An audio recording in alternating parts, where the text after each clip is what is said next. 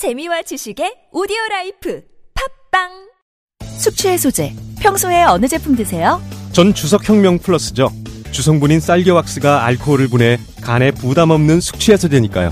몸속 알코올을 직접 분해하는 주석혁명 플러스 술자리 후 몸이 정말 가벼워졌어요 숙취 해소의 혁명. 주석혁명 플러스. 온라인에서 구입할 수 있습니다 술 마시기 전 물과 함께 꿀꺽 아셨죠?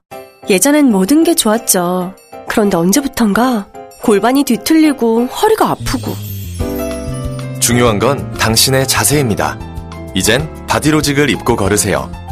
바디로직이 당신의 몸을 조율해줍니다. 매일매일 입고 걷자. 바디로직. 소중한 분께 바른 자세를 선물하세요. 건강의 시작, 바디로직. 입자, 걷자, 골반 차렷. 바디로직.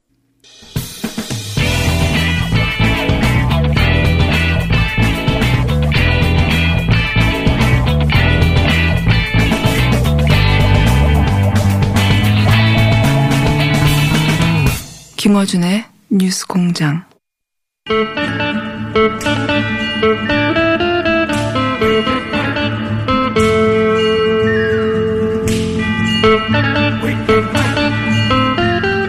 황해 문화이퍼 우상호 의원 나오셨습니다. 안녕하십니까. 네, 안녕하십니까. 예. 여쭤볼 게 많습니다. 왜냐면은 5.18 기념식에 가셨죠? 네, 갔습니다. 예. 현장에 계셨지 않습니까? 네. 자세히. 네 번째 줄에 앉아 있었습니다. 네 번째 줄. 아, 그렇군요. 네. 하- 첫째 줄은 못 앉고. 첫째 줄은 이제 현역 뭐 장관님 뭐 당대표 앉고 두 번째 줄이 원내대표. 예. 세 번째 줄부터 국회의원인데 예. 겸손하게 네 번째 줄에 앉아 있습니다. 겸손하게. 다 보이죠 그래도 맨 앞이니까. 그러니까. 그래서 소위 이제 황교안 대표가 20분 걸려서 자리에 앉고 그리고 특히나 어, 김정수 여사가 이제 황 대표와 일부러 악수를 안 하고 건너뛴 것이라고 민경욱 대변인이 주장하면서 이것은 유시민 이사장의 지령이다라고 크게 보도된 사안인데 네. 이 사안을 다 보셨을 거 아닙니까? 당시 다 봤죠. 상황이 어떻게 네. 된 겁니까? 현장 목격자. 민경욱 대변인이 황교안 대표 모시고 들어오느라고 한 20분간 땀을 뻘뻘 흘려서요. 네. 그 완전히 머리가 땀을 젖어서 들어오시더라고요. 그래서 좀 안 됐다 이렇게 보고 있는데 그분은 황교안 대표와 김종숙 여사가 악수하지 않은 장면만 보신 것 같아요. 네. 자기 당 대표만 유심히 쳐다본 모양인데 그 제가 볼 때는 입장하셔서 원래 그 자기 자리에 앉으셔야 되는데 네. 대통령께서 친절하게 앞줄을 다 인사하셨어요. 저 끝에까지. 네. 그러다 보니까 그때도 민경 저 김종수 여사님이 대통령 뒤에 따라가기 바빠서 네. 전혀 악수를 못 하셨어요. 거의. 그렇죠. 그래서 이제 자리에 돌아오시는데 이제 삼부 요인 네. 그러니까 김명수 대법원장, 문희상 의장 각 당 대표들 네. 앉아 있는 자리를 지나실 때 그 대통령이 악수할 때 뒤에 가시다가 악수 한 사람도 있고 안 한 사람도 있고 그런데 네. 그때 그러니까 황 황교안 대표만 악수를 안 한 게 아니라 네. 그때 시간 관계상 건너뛴 사람들이 많았다. 아유 많아요. 저도 못했어요. 네. 근데 황교안 대표만 일부러 안 했던 것처럼 말하는 그, 거죠. 그게 이제 사실 왜곡이죠. 그러니까 황교안 대표와 영부인께서 악수를 안 한 건 사실이지만 네. 고분하고만 안 한 게 아니라 그 앞줄에 있는 분들 뭐 아마 대부분 3분의 1도 악수 못 하셨어요. 왜냐하면 그 경호원들과 그 수행하는 수석들 이렇게 우 같이 다니니까 네. 대통령 악수하시는데 뒤에서 쳐다보고 목례만 하고 가셨지 네. 악수도 안 하셨거든요. 못 하셨거든요. 근데 그걸 왜 그렇게까지 저 우리 여사님하고 악수하기를 간절히 바라는 줄은 몰랐는데 그 이걸 이걸 유시민의 지령을 받아 안 했다. 아, 예를 들어 대통령께서 악수 안 하고 하셨으면 결례죠. 그렇죠. 근데 영부인이 안 했다고 그래서 그걸 여사님이 안 했다고 뭐라고 하는 거는 저는 지금까지 저도 대변인을 여러 번 했고 여러 대통령을 봤지만 부인, 대통령 부- 영부인 여사님이 안 했다고 발표하는 논평은 처음 봐서 그것도 유시민. 선생의 지령이라는 거는 이거는 제가 볼 때 민경욱 대변인 답지 않다. 정치부 기자 출신인데 당시 예. 상황을 왜곡한 것이다. 졸렬하다 이렇게 제가 졸렬한 논평이었다 이렇게 한 줄 평을 하겠습니다. 이것도 고소도 가능할 수도 있을 것 같아요. 아 자꾸 고소를 앞으로 여기서 내가 무슨 말을 하겠어 이게 예, 예, 예. 이렇게 하면서 고소도 가능할 것 같은데. 네. 근데 이렇게 비판을 위한 비판을 하는 것은 별로 바람직해 보이지 않습니다. 당시 상황에 대한 사실 왜곡이다. 아, 예. 그때 어수선했어요. 사실은 황교안 대표 들어오시고 나서도 그 앞자리에 예. 5월 어머니 회부터 많은 분들이 항의를 하고 계신 중에 대통령이 지나가셔서 정말 그 앞이 어수선했어요. 어수선했다. 그래서 그게 네. 무슨 악수를 하고 안 하고의 문제를 차분하게 비판할 그런 분위기 아니었다는 건 민경욱 대변인 본인도 아실 겁니다. 아마 본인이 황교안 대표만 계속 주시하고 있었으니까 악수 안 그, 그것만 악수 보여. 악수하고 안 하고보다는 오히려 뒤에 그 5월 어머니의 소복 입으신 어머, 어머니의 자식들을 이제 잃으신 분들이 항의하는 걸 보고 필요하면 뛰어가서 이제 방어해야 되니까 거기만 쳐다보다가 생긴 오인이 아니었나. 본인은 이 장면을 못 본 거. 전체를 보시지 못했을 거예요. 근데 제가 볼 때는 그 유독 또 김정수 여사가 악수 안 한 것만 쳐다봤는지는 잘 모르겠네. 아니 이게 보도되기로는 네. 거의 다른 사람은 다 했는데 마치 김정숙 여사만 안한 아이, 것처럼 그- 그렇지 않습니다. 지적하는 제가 분명히 말씀드렸죠. 저도 안 했습니다. 네. 그런 상황이 안 됐다. 네, 뭐 어수선했어요. 그건 그렇게 말씀하시면 뭐 황교안 대표님도 그 앞에 있는 분들하고 다 악수 안 하셨어요. 정신이 없으셔갖고. 네. 아니면 탁현민 전 행정관도 네. 그 행사에 따라서 대통령이 거꾸로 김정숙 여사를 기다리기도 하고 거꾸로 그 김정숙 여사가 이제 대통령이 먼- 먼저 지나가기 때문에 할 수 없이 빨리 지나가기도 어, 그럼요. 하고 그런 일은 다 그거는. 왜냐하면 행사의 진행 시간에 맞춰야 되기 때문에 이해해야죠. 네. 자, 그런 실제로 벌어진 일은 그거다. 네. 유시민 이사장의 지령이라고 한 이유는 뭘까요? 굳이. 어, 이거 전 사실 뜬금없는 아니 세상에 유시민 노민전 이사장이 대통령 그 부인 예, 여사, 전화해가지고. 여사님에게 이런저런 지령을 내린다 그런 상상 참 그 참 최순실 시대에 있던 일을 왜이 정부에 갖다 맞추려고 그렇게 그 정말 그 저는 그 비유는 어, 정말 뜬금없 비유가 아니라 네. 본인이 그렇게 해석한 것이죠. 아니, 이게 김경욱 이해가 대변인이. 이해가 안 가잖아요. 누구하고 이해가 안 갑니다. 누구하고 악수하라 알아 만하라라는 지령을 내립니까? 무슨 그런 택도는 소리를. 택도. 아이고 예. 참. 졸렬과 택도는 두 개 합치면 아니 진짜 그거 논평은 나는 역대 제가 본 논평 중에 가장 졸렬한 논평이었다 이렇게 봅니다. 다시 한번 예, 졸렬한. 예, 예. 예. 감사합니다. 계속 그렇게 발언해 주시고 어, 고소거리가 자꾸 쌓이면 아 좋겠네요. 이거 고소가 아니라 그 대변인 오래 해본 사람의 평가입니다. 그 황교안 대표가 20분이나 걸린 이유는 뭡니까? 당시 정서는 뭡니까? 예. 그 광주 그 가서 저도 이제 현장에서 마, 어, 많이 계시더라고요. 그리고 이제 피, 저 피, 피켓도 들고 네. 그뭐 이렇게 했는데 대체로 보면 이제 언론 보도는 왜 망원한 3인방을 징계하지 않고. 왔느냐 예. 아, 쪽으로 주목을 하셨지만 예. 실제 광주의 정서는 그거보단 예. 왜5.18 진상조사위원회가 법에 의해 발족을 해야 되는데. 그 위원들을 유촉을 하지 않아서 예. 조사를 지연시키고 있느냐 하는 쪽의 불만이 더 컸던 거로 보여져요. 네. 세 명을 추천해야 되는데 네. 세 명을 추천했는데 법적 조건이 안 되는 분이 그렇죠. 이제 두 분이 계셨지 않습니까? 그렇죠. 근데 그건 아니고 뭐 그래서 네, 그래서 자격 요건이 안 되는 분을 추천해서 안된 건데 지금 네. 후임을 얼른 추천을 해야 되는데 지금 8개월이 가도록 예. 추천을 안 하고 계시니까 8개월 추천 이게 뭐냐면 됐어요. 추천을 안 해서 진상 조사를 맡고 있다고 하는 예. 불만. 음, 근데 지금 보면 뭐 김용장 씨부터 해서 여러 가지 증언들이 계속 나오고 있지 않습니까? 예, 예. 그러니까 지금 타이밍인데 지금 이런 조- 진영 증언이 나올 때마다 진상조사위원회가 얼른 얼른 그런 분들을 빨리 모셔서 조사하고 증거 자료를 찾고 이해될 거 아닙니까? 그런데 대통령께서 하신 기념사에서도 국방부부터 해서 정부 부처는 요구하시는 자료를 다 넘길 준비가 돼 있는데 네. 조사위원회 가동이 안 돼서 지금 진상조사가 안 되고 있다. 안타깝다. 이 얘기를 하고 계시잖아요. 네. 이게 본질이죠. 망원 징계는 뭐 당에서 알아서 할 문제라고 보더라도 과- 광주 시민들이 원하는 것은 진상을 제대로 조사해서 책임자를 처벌하고 제대로 된 그 저 이 말하자면 역사적 있는 진실을 규명하자는 게 더 큰. 자유한국당에서는 이제 청와대가 맡고 있다고 얘기하고 있는데 아니 청와대가 해주고 싶어도 예. 법, 아니 그 청와대까지 법을 어길 수는 없잖아요. 법적으로 조사위원회 법적 요건이 있어요. 예. 뭐몇 년도 몇 년을 어떤 생활을 해야 되고 어떤 자격 요건을 다 예. 명시해 놨습니다. 왜냐하면 자격이 없는 사람이.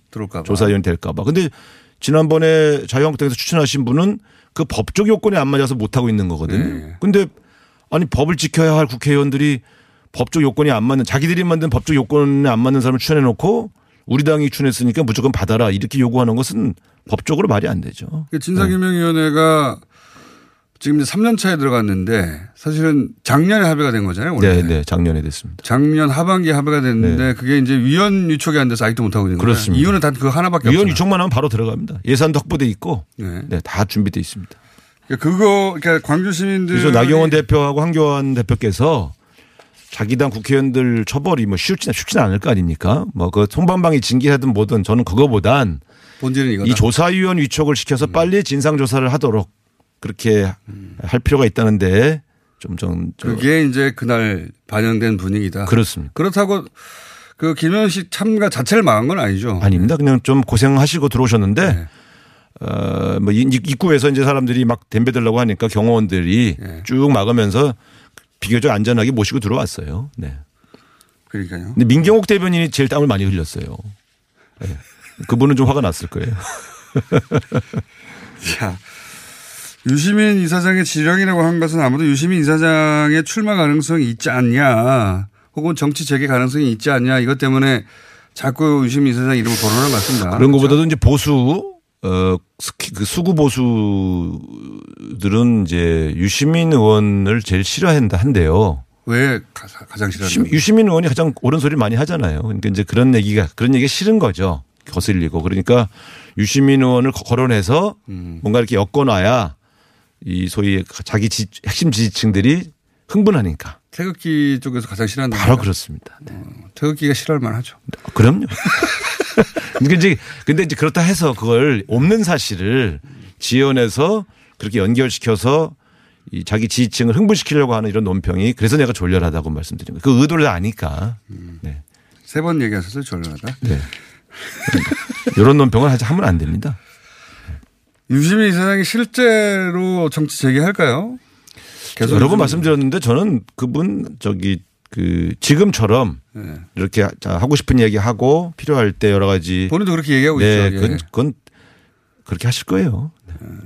그렇게 안 하면은 이상호 의원의 파이도 좀 줄어들 수 있고 그죠? 제 파이하고 무슨 상관이 있어요? 유- 유시민 저 이사장님은 저보다 급이 높으신 분입니다. 네. 선배죠. 네. 운동. 아, 선배뿐만 아니라 또 정치적으로도 위상이 다르죠. 네. 그래요? 네. 왜 자꾸 웃어요? 네. 그러면 조국 유시민 이사장은 뭐 총선에 출마하는 얘기는 아니죠. 이분 뭐. 국회도 다 네, 했고 네. 예. 네, 네. 한다면 아마 대선 레이스에서 한 축을 맡아달라 이런 어, 이쪽 진영의 이제 바람인 것 같은데 네. 조국 수석의 경우는 좀 경우가 다르지 않습니까? 조국 수석은 아마 어, 부산시장 쪽에서 계속 이미 언급도 몇 번 했고 그죠? 지금 부산 쪽에서는 이제. 그런 요청을 사실 하게 될 겁니다. 그리고 실제 그런 고민은 있죠. 네. 이제 부산 상황의 여론들이 되게 이제 불만들이 많이 높아지고 그래서 지지층들이 이제 점점점 이제 불만을 표시하는 네. 빈도수가 높아지고 있기 때문에 내년 총선에서 뭐 좀 더 새로운 희망을 또 새로운 어떤 격전지를 만들어서 국민들의 관심을 좀 높이려면 조국 같은 분이 필요하다. 예. 라는 게 이제 부산시장 그쪽의 정서입니다. 네. 정서고 네. 요청이고. 네. 저는 개인적으로 예. 임종석 뭐 비서실장, 전 예. 비서실장이나 우리 현재 이낙연 국무총리나 조국 수석 같은 이런 중량급 예. 어, 이런 인- 인재들을 예비 후보로 갖고 있는 건 당으로서 매우 소중한 일이라고 생각합니다. 이낙연 총리도 이미 국회의원 한 번 하셨고 임종석 실장도 국회의원을 한 사람이라 총선에 나온다고 하더라도 나, 뭐 이상한 일은 아닌데 네. 조국 수석은 사실 교수만 하시다가 조국 수석은 사실은 저희가 2012년부터 계속 권유를 해봤었거든요. 네, 절대 안 한다고 그러셨다면서요. 2012년에도 안 한다고 했고 2016년도에도 안 한다고 해서 네. 어, 두 번이나 이 사실은 첫 출마를 네. 음, 거절했던 분입니다. 그럼 2020년에도 안 할까요? 어떻게 보십니까? 그거는 이제 그때 저희 총선 전체적인 흐름을 보고 당이 요청할 수도 있고요. 또 뭐 분위기가 좋으면 안 할 수도 있지만 분위기가 어려우면 또 요청을 하게 되지 않겠습니까? 요청하면 본인이 받아들일까요? 그게 문제죠. 그거는 이제 그때 가봐야 할 텐데 지금으로는 안 하고 싶어 할 것 같아요. 네. 본인 개인으로는 어떻게 설득해 봐야죠. 당의 입장에서는. 네. 아니 어쨌든 그런 좋은 분들이 어차피 뭐 청와대에서 5년 있으실 거 아니면 나오셔서 또 그렇게 당에 기여해보는 기여하는 것도 음, 의미가 있다고 생각합니다. 본인은 좀뭐 펄쩍 뛰는 것 같은데 계속. 네, 벌쩍 뛰고 있습니다. 예. 펄쩍 뛰는 높이가 어느 정도 될지는 앞으로 점점 높이가 낮아질 수도 있잖아요. 봐야죠, 가서. 근데 어쨌든 이제 그 내년 총선에서 이런 군데 격전지를 만드는 일은 저는 그 의미가 있다고 봅니다. 예. 종로가 이제 관심 대상으로 뭐 아, 총수 많이 남긴 했습니다만 네. 근데 이제 그 언론을 통해서 이런 얘기가 점점 점 나오기 시작했습니다. 왜냐하면 임종석 실장이 전 비서실장이 이제 종로의 출마 의사를 밝히자 여기가 복잡한 것이 황교안 대표가 아직 국회의원 한 번도 안 해본 분이고 총선에서 아마도 당연히 그 출마를 할 텐데 황교안 대표가 종로로 나가는 거 아니냐 이런 전망도 네. 있고 또 거기에 정세균 전 국회의장 보통은 과거에는 국회의장 한 번 하면 더 이상 출마 안 했거든요. 네네. 근데 정세현 전 국회의장 정세균. 정세균 네, 죄송합니다. 네, 네. 정세균 전 국회의장은 한 번 더 하실 생각도 있는 것 같기도 하고 그죠? 아직 본인의 그 다음 거치에 대해서 분명하게 말씀하신 바는 없어요. 다 여기저기서 이제 추측하고 추론하는 것입니다. 그런데 제가 볼 때는 이제 이 문제의 관건은 황교안 음, 대표가 대표가 지역구로 종로에. 출마할 거냐 혹은 뭐- 여기에 많이 달려 있는 것 같고요. 두 번째 그랬을 아, 그 때 선거는 구도니까. 네, 그랬을 네. 때 정세균 의장님의 고민은 네. 이 종로가 사실은 만만치가 않습니다. 그렇죠. 종로에서 우리 저 노무현 전 대통령께서 당선 보궐선거 당선된 이후에 처음으로 정세균 의장이 당선됐거든요. 그때 예. 오세훈 예. 전 시장하고 붙어서. 격전이었죠. 근데 에, 내년 총선이 매우 중요해서 한 석이라도 더 돼야 되는데 예. 만약 황교안 대표가 왔을 때에 과연 이제 아마 다른 후보가 나와서 이길 수 있다. 그러면 양보하실 거예요. 근데 다른 후보가 나와서 도저히 황교안 대표를 이길 수 없다고 판단될 때 어떡할 거냐 하는 고민. 그래서 당이 그때 이낙연 총리가 아예 그러면 종로에서 대결할 수도 있다 이런 얘기도 있으니까 이게 아니 근데 그것이 예. 이런 겁니다. 이분은 당 대표도 해봤고 성선 공천도 많이 해보신 분 아닙니까? 네. 그 이게 내년 초에 가서 황교안 대표와 붙여서 여론조사를 해봐서 다른 후배들 다른 사람들이 이길 수 있다 그러면 아마 제가 볼 때는 은퇴하실 텐데 그럴 수 없다 그럴 때 과연 물러나는 게 능사냐 하는 문제는 또 염두에 둘 수 있는 거죠. 지금 이낙연 총리가 이제 예를 들어 총리를 그만두시고 나와서 황교안 총리를 이기는 걸로 나올 수도 있지만 지는 걸로 나올 수도 있거든요. 종로가 좀 종- 특이해요. 예, 종로에 대입해 봤을 때 그렇습니다. 네. 그래서 저는 어, 그 만일의 상황을 대비해서 끝까지 이렇게 거치는 얘기 안 하시고 가실 가능성이 있다 이렇게 보고 있고요. 이게 종로라는 곳에서 네. 황교안 대표가 나오냐 안 나오냐에 따라 이낙연, 정세균, 임종석 그 민주당 진영의 큰 이름들이 계속 거론돼서 네. 네. 근데 아마도 그것은 이제. 당이 교통 정리를 합니다. 그렇기 때문에 때? 본인들이 하고 싶다 그래서 다 들어가시는 게 아니고 당에서 전략 단위가 그걸 조사를 해가지고 아 여기는 황교안 대표가 왔을 때 누구랑 맞대결을 하는 게 가장 좋으냐. 그래서 지금은 미리 판단할 수가 없고 없죠, 지금. 이런 거를 미리 판단하는 것도 그건 옳지 않다고 보고 어쨌든 보여지고요. 이런 이름들이 거론되고 있습니다. 그렇습니다. 이낙연 총리의 총선 출마도 그러면 그것도 뭐 가봐야 하는 일이긴 합니다만 가봐야 합니다. 그것도 테이블 위에 올라와 있긴 하죠. 그럼요. 필요하다면 예. 저희는 가용한 왜냐하면 내년 총선이 너무 중요하기 때문에 가용한 여러 중량급 자원들을 총 검토를 안 할 수가 없습니다. 자유한국당 입장에서도 총력전이고 그렇습니다. 민주당 입장에서 총력전. 내년 총선이 아마 최근 선거 몇 번 중에 가장 큰 격돌이 이루어지는 선거라고 그렇겠죠. 저는 예상을 네. 하고요. 황교안 대표도 아마 지역 상징적인 지역구에서 출마해서 이기면 뭐 바로 대권이 튼튼해지는 것이기 때문에 그 승부수를 던지고 싶을 텐데 만약에 질 확률이 높다 그러면 지역구 출마를 안 하고 네. 비례대표를 올리든가 하고 전국적으로 이제 지지 지원 유세하는 것이 더 바람직하다. 이렇게 주장하면서 다닐 가능성 두 가지 카드 다 있죠. 이런 상징적인 지역은 마지막 순간까지도 제조 서로. 그렇습니다. 네. 어떻게 될지 모릅니다. 그러면. 이건 제일 마지막에 결정됩니다. 그러면은 이제 거기 따라서 다른 분들이 뭐 임종석, 정세균, 이낙연 이런 분들의 출마 여부와 혹은 지역구 여부가 순차적으로 쭉 갑자기 내년 결정돼서 2월, 3월 중에 예, 결정된다고 봐야 되고 그때 이제 이 예비 자원들을 어떻게 어디에 배치했을 때 가장 효과적인가를 이제 검토하게 되죠. 당이. 그때 조국 수석도 아마도 강력한 요청을 받게 될 것이다. 아마 끝까지 안 하려고 할 것 같아요. 본인은 뭐 정말 피- 정말 필요하면 당이 설득을 해야죠. 정말 필요하면 그러니까 그 그럴 때면 굉장히 괴롭히지 않습니까? 가서 제가 그런 전문입니다. 저도 그래서 남으라고 뭐라고. 협박합니까? 뭐 예? 협박 아 협박하지 않습니다. 그래요? 호소합니다. 호소. 호소? 보통은 예. 아, 호소조도 있고 협박조도 있고 따로 있지 않아요? 아, 협, 협박할 게 뭐 있어요? 협박이 무슨 협박할 카드가 아, 이런 거 있어요. 있잖아요. 당신만 살라 그러냐고 편하게. 아, 그게 호소죠. 호소예요? 예, 그걸 호소라고 합니다 우리가. 근데 아 실제로 잔잔하게 얘기를 하죠. 근데 어 아, 그동안 두 번도 그런 식으로 얘기했어요. 예. 근데 1차 투입조, 2차 투입조 뭐 이렇게 계속 가는 거 그때도 이제 아닙니까? 그랬죠. 아, 김기식, 남인순, 뭐 박홍건 이런 시민단체 출신들 들어올 때 네. 이 사람들만 이 사람들만 고생시킬 거냐. 네. 당신도 같이 해야지.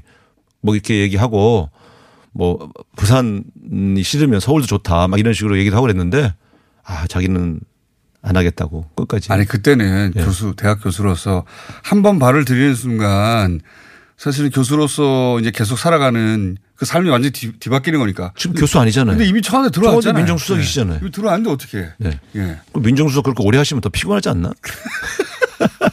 명- 민정수석 그리고 이미 정치 한 가운데 있는 사람 아닙니까? 그 중에서도. 그래도 그분이 정치적 발언은 잘안 했죠. 근데 어쨌든 왜 검경 수사권 조정에 관해서 계속 발언하셨는데. 그거는 뭐 정치라고 말해서 정책이죠 정책. 근데 어쨌든 어쨌든 이제 저는 개인적으로 볼 땐 저렇게 그 국민적으로 지지가 높고 호응도가 높은 그런 중량급 그 예비 인재들을 우리가 잘 활용해서 총선 승리에 필요하다면 당의 요청을 받아주셔야죠. 네. 정당 차원에서 최대 변수는 바른미래당의 미래인 것 같아요. 이 총선 관련해서 그죠? 바른미래당은 어떻게 되어 갑니까? 손학규 대표는 나는 절대 어, 사퇴하지 않겠다라고 네. 하시니까. 아니 이제 본인이 사퇴하지 않겠다면 사퇴시킬 방법이 없거든요. 제도적으로는 전당대회를 통해서 당선된 총재를 예. 여타 저당 대표를 물러나게 할 방법은 없습니다. 탄핵할 물론 방법이 없더라고요. 단응 당원 당규에도 물론 탄핵의 방법이 명시돼 있지 않고 네. 그렇기 없어요. 때문에 물러나는 이제. 뭐- 그래서 압박을 가하는 거죠. 물러나라고 하는 압박을 가하는 그래서 뭐 건데. 최고위원회 이런 거 할 때 그 모멸감을 느끼게 만들고 어, 막 지난번 그. 공, 총 최고위원회에서 공개적으로 발언하신 내용을 보고 깜짝 놀랐어요. 어, 그건 너무 심하더라고요. 어유 그래서 제가 그, 아유 그 저렇게 망신을 당하면서 앉아 계셔야 되나 하는 그런 좀 자괴감도 들었는데 그러나 뭐 본인이 안 물러난다고 하면 방법이 없거든요. 계속 최고위원회에서 계속 그렇게 이제 망신을 줘서 이제 그만두게 하는 방법인데 그럼 당이 점점점 무너지죠. 네. 이제 그런 방법을 택하고 있다는 것이 참 비극이죠. 이거 어떻게 될까요? 마지막으로 제가 여쭤보고 싶은 건 이겁니다. 이제 그 유승민 대표가 그런 선택을 한 것은 자연스럽고 이해가 가거든요. 네. 그밖에 없으니까. 네. 근데 이런 구도를 만들어낸 데 있어서는 안철수계가 그 유승민계와 손을 잡았기 때문에 그렇게 된 거 아닙니까? 그러니까 이번에 원내대표가 계산이 어떻게 되는 거죠? 중진인 김성식 의원이 떨어지고 오신환 의원이 예. 당선된 것은 그는 보이지 않는 손이 개입하지 않고는 안 되는 철저히. 안철수계가 그건 이쪽에서 철저히 그는 유승민 대표와 안철수 대표 손을 잡았기 때문에 그 당의 창업자라고 하는 두 분이 나는 공감대를 형성했다고 봐야 되고요. 그건 당연한 건데. 네. 그랬으니까 그러면 유승민계의 셈법은 너무나 이해가 가는데 안철수계는 그럼 자유한국당과 연대나 혹은 통합을 하려고 하는 겁니까? 그게 이해가 안 가서. 일단은 손학규 체제를 무너뜨리는 것에 대한 동의는 이루어진 것으로 보여지고 예. 그 다음에 대한 합의까지 유승민 안철수 두 대표 간에 있었다고 보기는 아직은 좀 근거가 불- 박약합니다. 그래서 안철수 대표가 귀국하셔서 뭔가 머리를 맞대고 의논해야 그 다음 답이 나올 텐데 제가 볼 때 안철수 대표 쪽은 손학규 대표 쪽을 강하게 의심하는 것 같아요. 결국은 독자로 간다고 하지만 결과적으로는 그 박주선 의원 등 호남 쪽 호남계 쪽을 합치는 거 아니냐? 만나서 뭔가 그 모종의 예. 움직임을 보이는 게 아니냐는 의심이 강했고 그렇다면 일단 그걸 저지하는 게 일차 목표다. 거기까지만 갔을 것이다. 아직은 제가 볼 땐 그 이상은 아직은 드러난 게 없거든요. 안철수계는 소위 이제 손학규 대표와 몇몇 분이 민주평화당으로 돌아가려고 하는 거 아니냐. 당을 네. 끌고 이렇게 네. 의심하시는 거고 손학규 대표 쪽은 유승민계가 이 당을 이끌고 자유한국당과 붙으려고 하는 거 아니냐. 이렇게 의심하시는 거고. 음. 맞습니다. 서로 의심하는 거죠. 바로 그 의심이 이제 서로 같이 함께 할 수 없는 이유가 된 것이죠. 그런데 안철 여기서 중간에 이제 캐스팅 보트 역할이나 마찬가지인 안철수계가 유승민계 손을 들었기 좋기 때문에 그럼 같이 가려나 이런 생각을 하게 되는 거죠. 그 그렇게 의심하는 것이 합리적이죠. 저도 의심하고 있습니다. 근데 근거가 없다는 거죠, 제가. 네. 어, 의심만 예, 있다. 예. 근데 이제 되게 이런 의심이 합리적이죠. 여기까지만 하겠습니다. 예. 자, 졸려라도 세 번 했고요. 고소 가능합니다. 제가 아. 무슨 고소를 가능해요. 그 그런 논평은 조심해야 됩니다. 네. 우상호 의원이었습니다. 감사합니다. 감사합니다. 네. 민수 엄마, 우리 애 피부 때문에 고민이야. 밤새 잠도 못 자고 긁어 피가 나도록 긁는다고. 밤마다 자기 몸을 긁어대는 아이 때문에 속상하시죠? 문제는 긁으면 긁을수록 더 긁고 싶다는 건데요. 미친 듯이 가려울 때는 긁지 말고 글루타셀을 뿌려보세요. 특허받은 바이오테크 글루타셀 스프레이로 긁지 않는 편안한 밤을 보내세요. 긁지 말고 뿌리세요 글루타셀 여보, 옆집 별이네 미니 태양광 설치한 거 들었어? 310W를 6만 원에 설치했대. 어디서 있냐고? 별빛 에너지. 태양광 미니 발전소 서울시 선정순위 1번 업체 별빛 에너지는 서울시와 구청의 지원을 통해 소비자 가격 54만 원짜리 310W 제품을 6만 원에 설치해 드립니다. 국고보조금 소진 시 가격이 인상되오니 서두르세요. 우리도 얼른 전화하자. 02-743-0024 별빛 에너지 더 강력해진 흡착력으로 모공 속 깊숙이 쌓여있는 오돌돌돌한 블랙헤드, 과잉 피지, 모공각질뿐만 아니라 초미세먼지까지 완벽하게 제거하고 싶다면 지금 바로 클렌징 오일 역사상 가장 강력한 모공 청소기를 만나보세요. 초미세먼지 세정력 임상 능력을 인증받은 휘겔리 다올리의 클렌징 오일이 당신의 모공 구석구석 찾아가 숨은 노폐물까지 시원하게 건강한 피부를 위한 모든 것 다 들어가 있음. 휘겔리 다올리 클렌징 오일.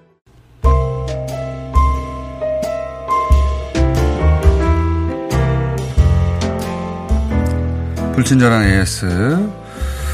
주진우 기자가 오늘 밝힌 내용 중에, 어, 삼성전자 TF에, 어, 정 사장이 먼저 하버드에 가서 이재용 부회장 앞서 똑같은 코스로, 예, 공부를 했다. 이 얘기를 듣고 문자를 하나 보냈습니다. 네. 회장님의 쩌는 선행학습. 네. 선행학습 중요하죠. 그런 일이 있었던 줄은 저도 몰랐습니다. 에, 그 외에 오늘 김지영 이사님과 박남서 대표 나오셔가지고 개성공단 얘기하다가 또봇이라는 것이 큰 어, 인기였다. 근데 변신 로봇으로 또봇을 무시하다니 이런 문자 많이 왔네요. 예. 무시한 게 아니고요. 무지했습니다. 제가. 또봇을 몰랐어요. 예. 그 로봇을 가지고 놀 나이가 지났기 때문에 제가 다 어떻게 하시나 이 문자 엄청 많이 왔네요. 또봇에 대해서. 예. 오늘 여기까지 하겠습니다. 황교안 대표에 대한 문자도 많이 왔는데 예. 황교안 대표에 대한 내용은 이상호 의원과 나눈 이야기로 가름하기로 하겠습니다.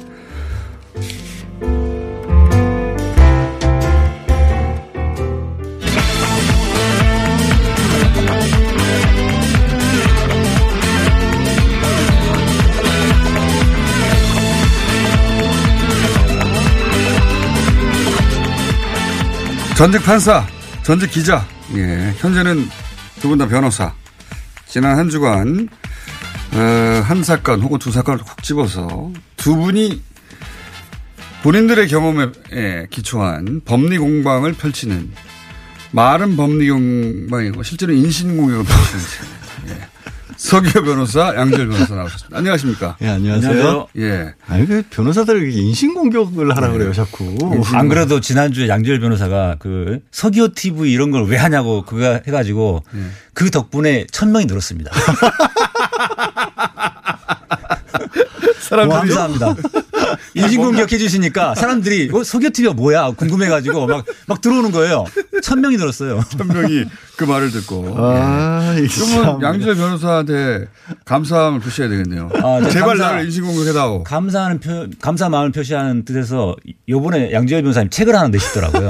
그래요? 예. 그래서 책을, 어, 그거 어떻게 책을 내시냐고 이 바쁜 와중에 했더니. 책 많이 냈어요? 이미 일곱 권이나 냈는데. 그리고 출판사의 대표시기도 해요. 예. 아, 이제 그건 말아먹었습니다. 그래요? 예. 본- 출판사의 대표하면서 본인 책만 내요? 아니, 그 출판사에서 제 책 안 냈어요. 책을 많이 내긴 하는데 안 팔리는 책만 내시는구나. 그러니까. 많이 팔린 것도 있어요. 지금 저- 안 팔리는 책을 왜 내세요, 근데? 지금 제 책에 베스트셀러 딱지도 붙어 있어요. 왜 그러세요? 예.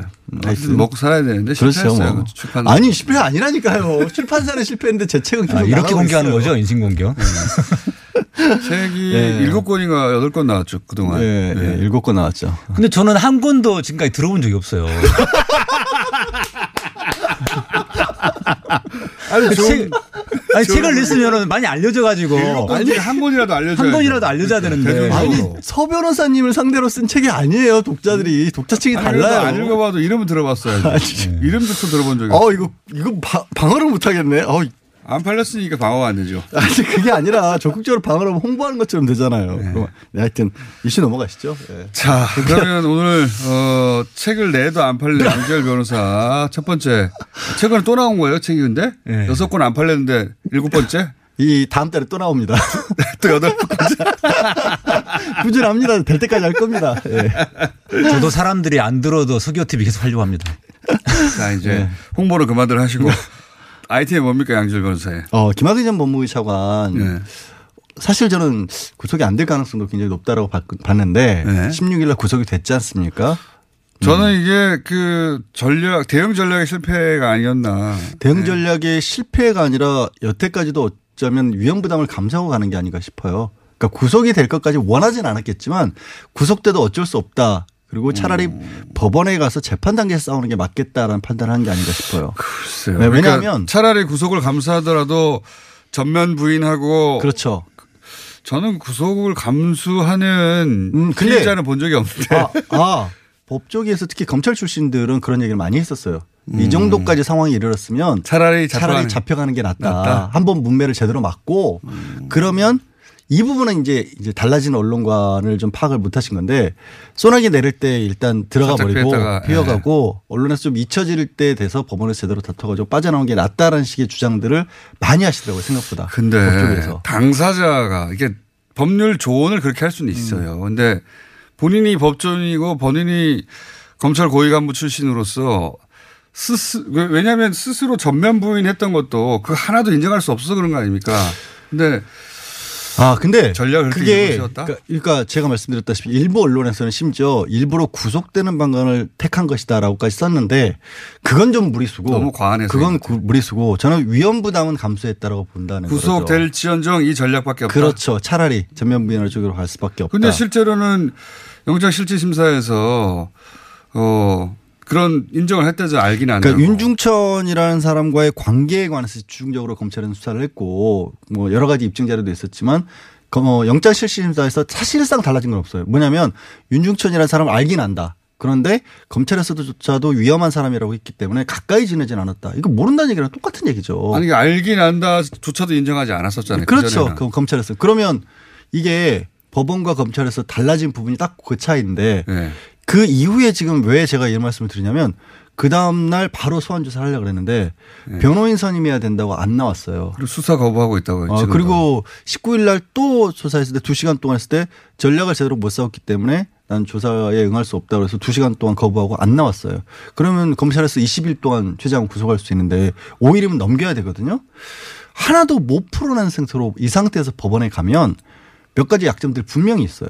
아니, 그 구속이 되느냐 안 되느냐 현장에서 알긴 안다고 하는 순간 이미 사실 구속을 각오한 거나 마찬가지인데. 아니, 근데 이게 일부 부인이 아니라 법원 판사 입장에서는 특히 이제 간과되고 있는 것 중에 하나가 분명히 뇌물 중에 일부 최모 씨라고 해서 그 스폰서 역할을 했던 사람 있지 않습니까? 네, 지금은 뇌물로 구속된 겁니다. 그렇죠. 사실. 그 사람은. 스폰서 역할을 했었고 그 최모 씨와 관련돼서는 증거 인멸을 이미 예전에 한번 시도한 적이 있다는 게 또 드러났어요. 영장 실시심사 과정에서. 네. 최- 근데 그 부분 그리고 또 이제 어쨌든 한번 공항을 통해서 빠져나가려고 했던 부분. 그것도 크고요. 예, 그러니까 네. 도주하고 증거 인멸과 도주 다 있잖아요. 네. 인멸이 다 있기 때문에 구속 사유는 명백한데 그러면 계속해서 입을 다물고 있을 때 유죄까지 나올 수 있을까? 그리고 음.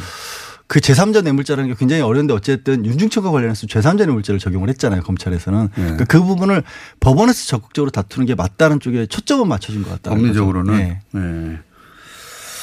하여튼 그 오늘 준비해 오신 내용은 그러니까 김학의 전 차관의 대응 전략은 이럴 것이다. 그렇죠. 예. 그 부분 관련해 가지고요. 어떻게 그 보십니까? 언론에서 판사로서. 실제로 일부 언론에서 일부러 구속되려고 한 거다라는 저도 봤는데 예. 처음에는 뭐 좀 약간 이렇게까지 생각할 수 있나 저도 생각했는데 어 한편으로 보면은 제가 보기에는 약간 좀 매- 지금 약간 멘붕 상태에서 예. 전략을 기본적으로 못 짜고 있는 것 같아요. 김학의 그러니까 전뭐 이랬다 저랬다 하고 있거든요. 치밀하게 이렇게 짠 게 아니라 예. 전략이 없다 보니 여기까지 와버렸다. 그런 것 같은 게 다르시네. 만약에 구속을 가고 있다고 하면은 끝까지 부인했어야 되는데 그렇죠. 저도 그렇게 보는데. 영장실질심사 때는 또 인정을 했거든요.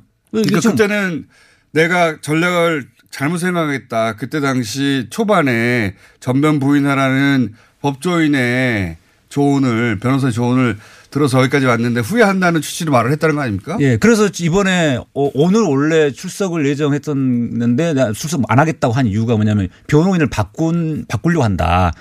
법원 출신 변호인을 바꾸려고 한다. 신청해 보세요.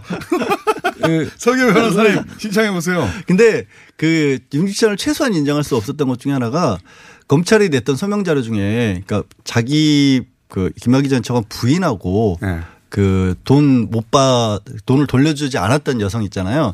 그 여성이 주고받은 문자 메시지 내용까지 검찰에 제출을 했다는 거예요. 그러니까 그 상황이 돼버리면 윤중천을 아예 모른다라고 얘기하기가 힘들었던 거죠. 그러니까 전략 실패와 멘붕 이 두 가지가 결합된 게 아닌가 싶은데. 그래서 그 이, 이분이 어, 어떤 이야기했냐면 어, 영장실질심사 들어가기 전인가 후인가 이렇게 기자들한테 이런 얘기 했어요.